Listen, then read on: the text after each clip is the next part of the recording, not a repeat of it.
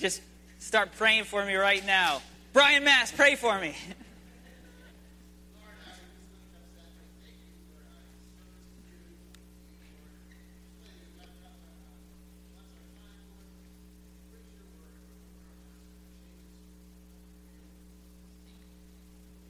Amen. All right. Hopefully, uh, this works. Awesome. All right, well, um, as you can see, today I'm preaching on Genesis 39, verses 6b through 12. But before I jump into it, I want to uh, say something redemptive historical. Last week, Tim mentioned this term in his sermon. Basically, what I mean by it is that God has had a unified plan of redemption uh, from the beginning. Uh, through the Old Testament to the New, and including us, he has this overarching plan of redemption. Uh, and in a sense, everything in the Old Testament looks forward and culminates in Christ. And everything in the New Testament looks back at Christ. So uh, there's a couple verses I'm going to read about that. You search the scriptures because you think that in them you have eternal life, and it is they that bear witness about me. So Christ is saying the Old Testament is about bears witness about me. Then for if you believed in Moses, you would believe in me, for he wrote of me. You might hear that and think, how could Rose, Moses write about Jesus? Jesus wasn't born yet, or he didn't know about Jesus. But um, what Jesus is getting at is that everything in the Old Testament, it wasn't like God was making it up as he went and like, oh, maybe I'll do this next. He had this redemptive plan that stretches from the beginning when Adam and Eve are cursed, and God says, uh, through the offspring of the woman, uh, I will crush the head of the serpent. From that moment on, everything is pointing to Christ, and Moses wrote about Christ. And then this last verse, and beginning with Moses and all the prophets, he interpreted, Jesus interpreted to them in all the scriptures the things concerning himself. So, um, my point is, Everything in Scripture is about Christ. Everything points towards Him, everything looks back towards Him. So that's going to be my pattern for this sermon is we're going to be looking in Genesis uh, 39, but we're going to be looking at how this uh, particular section of Scripture uh, is alluded to in the Old Testament and then the New Testament and how it applies to us um, through the scope of redemptive history. So let's read our verse, though. Genesis 39, 6b through 12. Uh, this is, I'm reading in the ESV. Now, Joseph was handsome in form and appearance. And after a time, his master's wife cast her eyes on Joseph and said, Lie with me. But he refused and said to his master's wife, Behold, because of me, my master has no concern about anything in the house, and he has put everything that he has in my charge. He is not greater in this house than I am nor has he kept back anything from me except for you, because you are his wife. How then can I do this great wickedness and sin against God? And as she spoke to Joseph day after day, he would not listen to her to lie beside her or even to be with her. But one day, when he went into the house to do his work, and none of the men of the house were there in the house, she caught him by his garment, saying, Lie with me. But he left his garment in her hand, and he fled, and he got out of the house. So, I here have highlighted our main themes that we're going to be tracing throughout the Old Testament and then the New. Our first theme is authority. I've highlighted it in blue. It's the fact that Joseph has been given all things into his hand. It says charge, but the Hebrew, uh, literal meaning of the Hebrew word is hand, but it communicates uh, charge or authority. So, um, Everything is in his hand. Uh, temptation, highlighted in the red, are all the instances where Potiphar's wife uh, tempts Joseph and tries to seduce him. And then in green, we have all the instances where Joseph refuses, says no day after day, uh, and flees the house. I'm going to tra- trace these three, th- th- three themes throughout all Scripture, how um, the Old and then New Testament build upon them. We'll start with the immediate context of our passage. So here I have a bunch of um, little boxes from this represents Genesis chapter 37 through chapter 50. It's the whole end of the book of Genesis. Everything in green uh, indicates that it's Joseph, it's really about Joseph's story. So everything is about Joseph, or he's a, a main uh, part of the story. But there's this one section um, in, in pink, it says Judah and Tamar. It's this really random chapter in the Bible where all of a sudden Joseph isn't in the story at all, and you're like, what's going on? Why is this even included in the Bible? What's the purpose of this? Well, this is actually the chapter that Eric DeShields preached on two years ago for Youth Sunday. Um, and uh, it talks about Judah and Tamar. And it's actually, it shines light on our passage that we're talking about today. And uh, I'm going to show you that in a couple passages. Our first, um, in the green, our first green box is the passage, uh, verse we just read. But he left his garment in her hand, and he fled and got out of the house. Well, later in the story, in uh, chapter 39, Potiphar's wife, it says, then she laid up his garment by her until his Joseph's master came home, and she told him the same story, saying, The Hebrew servant whom you have brought among us came in to me to laugh at me. So she takes his garment, all right, and, she, and it identifies Joseph, and she uses it to condemn Joseph. Well, this uh, very same thing happened in the chapter before, Genesis 38. All right, uh, this is about Judah in pink, the lower uh, left box. He, Judah, said, What pledge shall I give you? She replied, Your signet and your cord and your staff that is in your hand. So he gave them to her and went into her, and she conceived by him. So um, these identifying objects are given to Tamar, and it's an instance of temptation that Judah fails here. He sins against God, he fails the, the test. And then in uh, the, the last box, Tamar later uses these identifying objects to condemn Judah. And she says, or she says to Judah, please identify whose these are the signet and the cord and the staff, then Judah identified them and said, She is more righteous than I. So, this same parallel of Judah being condemned by his identifying eh, objects, and then Joseph by his identifying object later.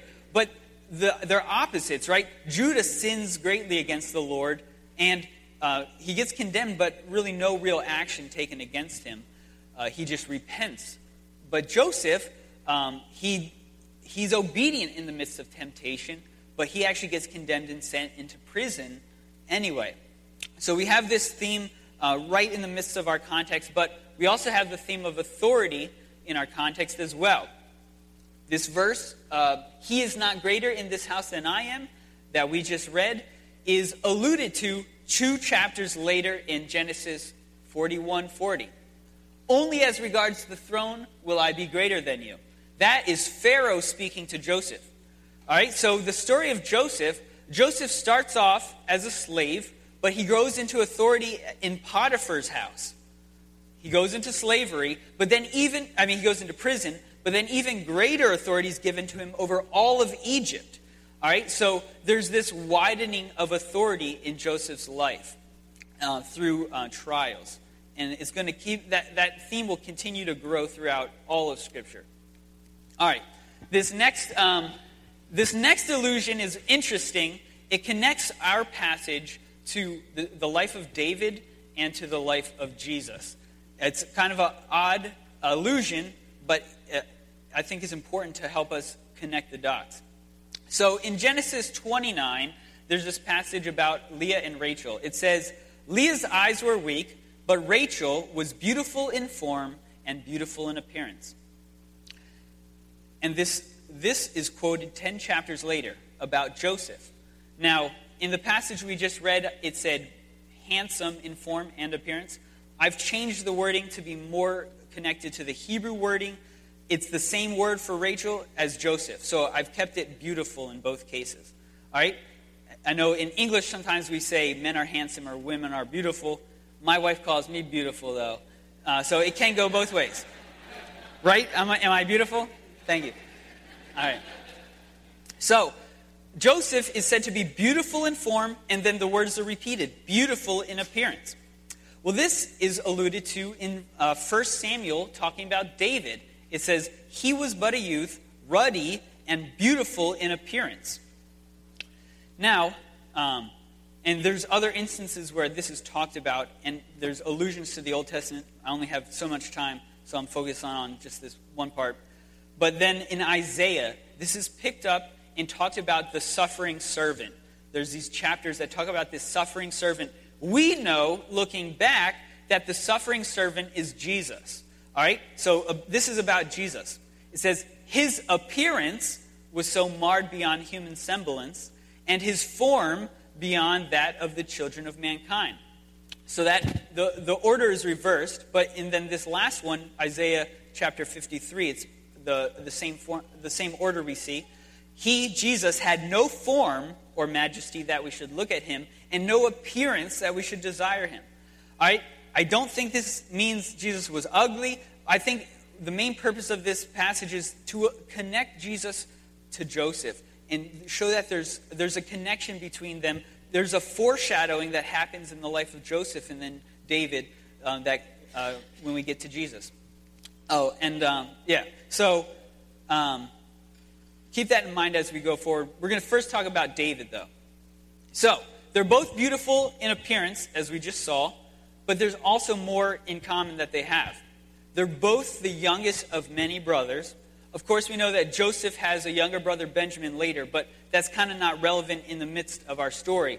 But what, what's important is that they're both like the youngest of brothers, and they're both hated by their brothers.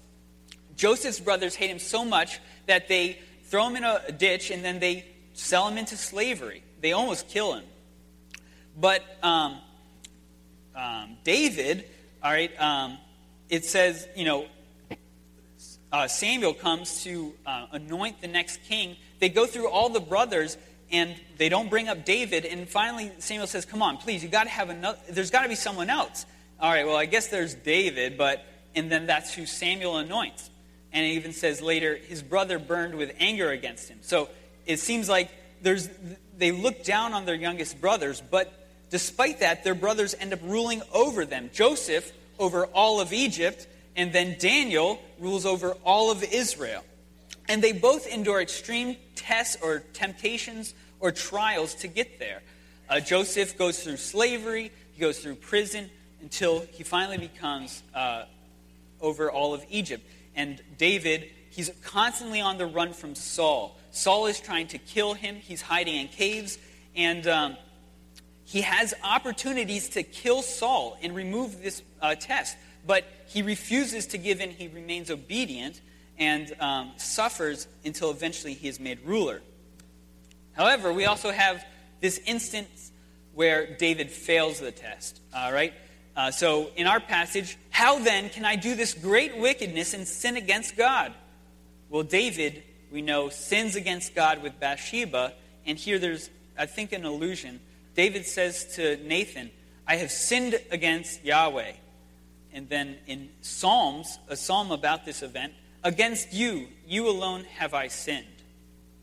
So, um, what they both understand is awesome that Joseph acknowledges this. Joseph, Joseph doesn't even have scripture yet, but he recognizes that it's not Potiphar he's sinning against, or David recognizes it's not Uriah that he's going to sin against, but it's God who they would sin against if they failed the test. Of course, Joseph, we see past the test, he was tempted, but he was obedient. David, of course, fails the test. Now, uh, Joseph and Daniel, um, there I couldn't. Well, there might be one. There might be one quote, but there aren't too many quotes between the two. But their entire contexts are extremely similar, and it's worth noting. They were both forced into slavery at the beginning of their stories. Joseph uh, sold into slavery by his brothers. Daniel goes into slavery uh, in Babylon. But even though they're in slavery, they end up rising to positions of authority. Joseph in Potiphar's house, and Daniel over a providence in Babylon, one of like a, over a hundred providences uh, under Nebuchadnezzar. So they rise to authority. They both have these dreams, these prophetic dreams, and they interpret dreams. And it's in fact their dream, interpreting dreams that get them to rise in uh, positions of authority. For Joseph, he interprets Pharaoh's dreams having been in prison, right? They both have prison in common. Having been in prison after his first time of authority, he interprets dreams and, and gets even higher in authority over all of Egypt. And Daniel, um, he gets sent to the lion's den, right? And, um, but um, he had, I guess he interpreted dreams before that, but he gets sent to the lion's den, and being obedient, uh, he's given even more authority. There's this passage that says um, King Darius uh, was going to make him over all of Babylon, more than just one providence, all of Babylon. Um, so there's also this interesting thing with Daniel that I'll mention real quick. Just, if you just think about what happens to Daniel, Daniel is tested. He, he refuses um, to fail the test. He's obedient. He won't worship any God but Yahweh. So they put him down in his grave and they roll a stone over it. And then in the morning, they roll a stone back and he comes up out alive. I think that is a clear foreshadowing of what happens with Christ, um, who they roll a stone over his grave, but he comes back out alive. Uh, and the reason, like I said earlier on, it's not like God's just making this up as he goes. There's this unified plan of history that God is working towards. All right, authority um, with J- Joseph and Jesus. There's this uh, quote, and I highlighted this at the beginning of my sermon Genesis 39 9 says, He has, uh, Potiphar, has put everything that he has in my hand. It's important to uh, recognize what that word literally means because it's quoted in John. So the first time it says, The Father loves the Son and has given all things into his hand. Then later, Jesus, knowing that the Father had given all things into his hand, it says more, but I'll stop there. Um, so there's this connection. Joseph has a little bit of authority in Potiphar's house. He gets more over Egypt. Um, but Jesus had everything, all things have been given into his hand. There's this even greater widening of authority in Scripture that it has reached its um, culmination in Jesus. Its um, um, biggest fulfillment in Christ is having um, everything given into his hands. Uh, Jesus also, we see in Scripture, is tested and tempted many times. Uh, he starts off his uh, earthly ministry being tempted in the wilderness for 40 days by Satan himself. Jesus is so important. Satan comes in person to tempt him, and um, Jesus is obedient throughout the 40 days. Uh, he refuses the temptation. He's also tempted by the Pharisees throughout his ministry. They're always asking, asking him all these hard questions and trick questions. He refuses to fall in their traps. He throws questions back at them, or he answers really honestly, and they get super angry. And he's even obedient uh, in death. He, um, I'm sure, was tempted at any moment. He could have gotten out of the predicament he was in. He could have not died on the cross if he chose that, but he was obedient to it, even though he had power to avoid it. All right, in Hebrews uh, 4.15 tells us, For we do not have a high priest who is unable to sympathize with our weakness, but one who in every respect has been tempted as we are, yet without sin. So Jesus is the fulfillment of authority, and he's the fulfillment of obedience in temptation. Um, he perfects it. But we, all of us, are a part of this. All right? Um, from the very beginning, we were a part of it. In Genesis chapter 1, 28, it says, And God blessed them, Adam and Eve, and uh, God said to them, Be fruitful and multiply, and fill the earth and subdue it, and have dominion over the fish of the sea, and over the birds of the heavens, and over every living thing that moves on the earth. So God calls them to have authority over creation. They mess it up with the fall and sin, but here we see in the New Testament, we are still called to have authority. And, but it's a, it looks a little different. Ephesians 1. And he, the Father, put all things under Christ's his feet, and he gave him, Christ, as head over all things to the church, which is his body, the fullness of him who fills all in all. So, what's that, what that is saying is Christ fills all things Christ fills all in all. He has everything over his, under his feet. but we are the fullness of him. We, we, because we are part of his body, are also over everything. All right? Um, so, so yeah, we'll, we'll talk about that more. But, all right, and the theme of temptation uh, applies to us as well, also in an interesting way. James 1 2 says, Count it all joy, my brothers or sisters, when you meet trials of various kinds. Count it joy. You know, it's why would I have joy about that? But now I rejoice in my sufferings for my for your sake, and in my flesh I am filling up what is lacking in Christ's affliction for the sake of his body, that is the church. So, part of the reason we rejoice when we are tested and when we suffer is because we have a purpose in it. We are filling up what is lacking in Christ's suffering. That's a really weird way to think about it. Christ suffered more than anyone ever suffered or ever will suffer. But we get to fill, we get to be a part of that when we suffer and are tested.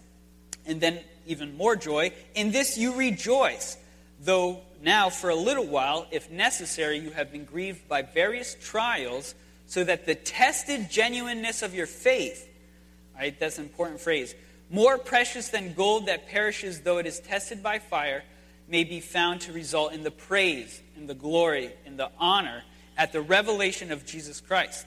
So, our suffering, our tests, our temptation, right? One thing it does is it, it shows um, the tested genuineness of our faith. So, we are tested to prove that our faith is genuine. And when we do when we are tested and we obey, it results in praise and glory and honor.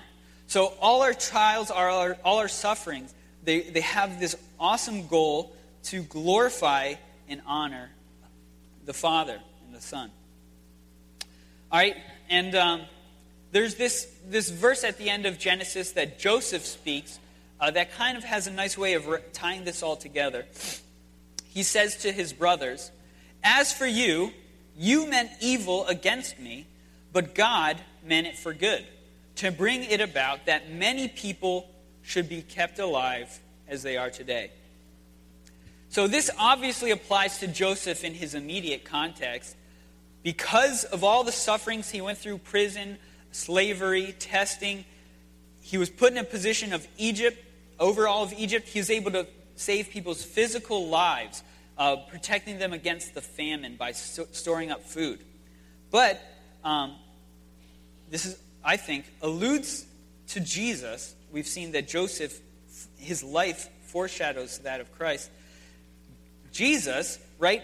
You, you would say that all, all the Pharisees testing him, everyone who put him on the cross and tortured him, they meant it for evil, but God meant it for good, uh, so that many people should be kept alive but not just in the physical sense, but in the spiritual sense, that He would save our souls. And this applies to us as well. We face all kinds of trials, and people or circumstances, it might be meant for evil. Um, Satan's schemes or uh, what people do against us might be meant for evil, but God will mean it for good. Um, and we can use these things to bless others in suffering, to bear each other's burdens, um, and to um, minister and uh, bless each other. Maybe even save people's lives, um, depending on the circumstances. But um, I want to try to get really practical now with all these things, what we uh, can do, what we can take home. My first application is don't give up, but also don't give in. So, this is what I mean by that. Um, so we have this phrase in um, our, our section. She, Potiphar's wife, spoke to Joseph day by day. What that indicates to us is that Joseph continued to go back to work in the midst of temptation every single day. He, he, he would go in, he would get tested, but he kept going back. He didn't run from it, all right? But also, he refuses to um, keep any, you know, he says, Potiphar has given everything to me except for you. So we have to live this really challenging um, road where in our jobs, in our work at school, in our raising of our families, in our relationships with, uh, with our families, whatever situation you're in, we have these instances of temptation where it'd be a whole lot easier if we just removed ourselves from the situation. Um, but uh, we, we have to continue in our, in our trials. Uh, ultimately, right, it brings about the glory and honor to God um, while remaining, um, uh, while not giving in to them. Our second uh, application um, what you are doing, your task is important. So, in one of the passage we, we talked about, it basically had this idea that Christ is taking over everything with you under him, right? So everything is put into his hands, and we are the, his body, um, the fullness of him. So um, Christ is taking over everything, and we are part of that. What that means for us is whatever we're doing, we can't, we can't say, oh, this is, this is less important, or this is, doesn't matter as much as someone else's task that they have. Because everything is important because Christ is over everything. So, um, whether you're a lawyer or a teacher or a plumber or um, you're in fourth grade, you know, doing your homework assignment, you might feel like, well, this isn't that important. Well, Christ is over everything. He's infinitely big, but he's also infinitely small. And even, even your homework assignment for math class in fourth grade matters because Christ is over everything. My third application is um, your responsibility, your task will continue to grow. Just as we saw Joseph, he started just over Potiphar's house, but through prison and um, being able to interpret dreams, his responsibility widens. He's over all of Egypt. But then, even greater, David is over all of Israel. Daniel is over even larger territory, all of Babylon. And then Jesus is over even more, and we with him over everything. So, so there's this widening of responsibility that we see in authority in uh, Scripture, and we just we see that happen in our lives as well as, as God gives us small things to be over, um, and as we are faithful with them, uh, our responsibility grows. Our, la- our fourth, we have one more after this. Fourth application is um, get joyful. Right? We saw this. Count it all joy. Your suffering might be painful, but God means it for good. So get joyful, and uh, lastly, keep saying no. Um, how then can I do this great wickedness and sin against God? All right, how can we do that? And um, it, it, this is all to, the, um, to prove the tested genuineness of our faith, uh, which results in the honor and glory of God. So keep saying no because uh, it proves that um, it proves that your it doesn't save you, but it proves that your faith is genuine, and uh, it brings glory to God. So. Uh, at this point, I'm going to uh, call the worship team back up, and um, I'm going to call the prayer team up. If you, um, so come on up, worship team. If you need prayer, uh, the prayer team should hopefully be up here or in the back.